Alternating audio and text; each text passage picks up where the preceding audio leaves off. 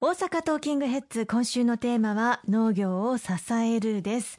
自然災害や農産物の価格下落時などに農家の収入源を補う収入保険の加入手続き、オープニングでもお話をしましたが、今月1日からスタートしましたね。そうなんです、はい、これは2019年産の農産物から対象となるということですよね。はい、これまさに私ども党を挙げて創設に尽力をしてまいりまして、今年法改正等を経て収入保険制度というものがスタートいたしました。この収入保険制度の対象となる農産品というのは2019年、来年の農産品から対象になるんですが、はい、この加入手続きがいよいよこの10月1日から始まっておりまして、農家の方々に大変な注目と関心をいただいております。普及を進めていくために周知徹底も進めてまいりたいと思うんですけれども、やはり農家の方々が抱えている課題というのは、災害とか天候、こうしたものによって収入が不安定であると、毎年毎年順調に収益が得られるかどうか、残念ながらわからないと、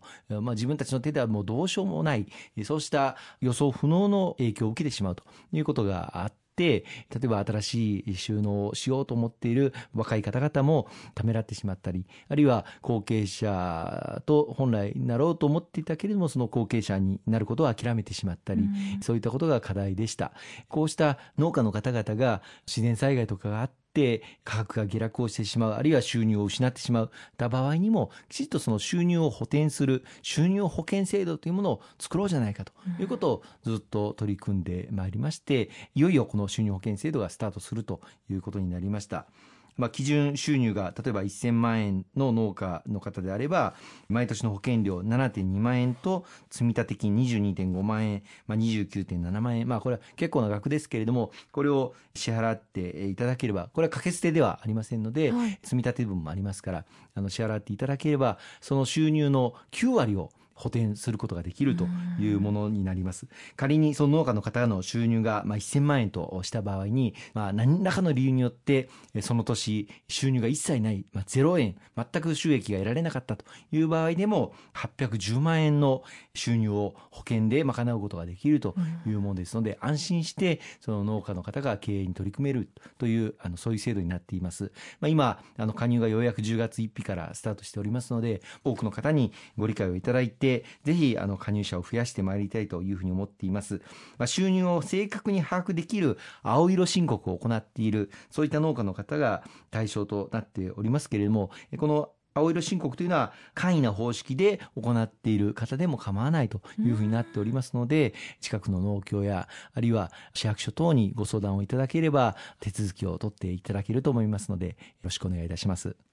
公明党は2010年以降の国政選挙で収入保険制度の創設を重点政策に挙げまして、強力に推進をされてきましたよね。農家が安心して生産に励めるよう全力を挙げてきました。その結果が今日につながっているというふうに考えてもいいですよね。はい、地方議員とそれから国会議員連携をして、こうした農家の方々がこうした自然災害、あるいは気候変動、急激な変動によって価格が大幅に下落をしてしまう、こうした不安定さをどう保障していくのか、また将来にわたって希望が持てるそうした農業経営というものをどう支えていくのか、そうしたことを農林水産省とも議論をしながら作り上げてきたのがこの収入保険制度になります。ぜひとも安心してその農業を続けていただける、また若手の新たな収納を希望される方々にとっても安心して収納を始めることができる、そういう制度だともいうふうに思っています。ようやくこれから始まる制度ですので、実際に運用しながら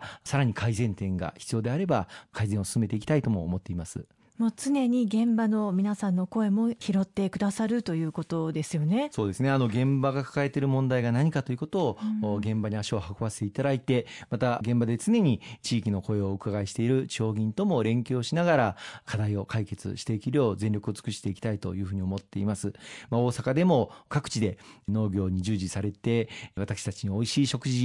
材を届けてくださっている農家の方々たくさんいらっしゃいます。こうした方々への感謝の思いを形にしていくよう頑張っていきたいと思いますね。直接声を吸い上げてくださる議員の方がいらっしゃるというのは本当に心強いなというふうに思いますね。それが私たちやっぱり政治に携わる者が果たすべき役割だというふうに思っておりますし、私ども公明党は大衆と共にという立党の精神を掲げております。常に地域に根を張り、そして地域の方々の声に耳を傾け、様々な業界業種、またご家庭で子育て介護、こうした悩みを抱えていらっしゃる方々、そうした方々の悩みに寄り添い、また耳を傾けて、その解決のために全力を尽くすための政党であり続けなければならないというふうに思っております。引き続き皆様のご指導いただきながら頑張っていきたいと思いますので、ぜひよろしくお願いいたします。ありがとうございます。今週もありがとうございました。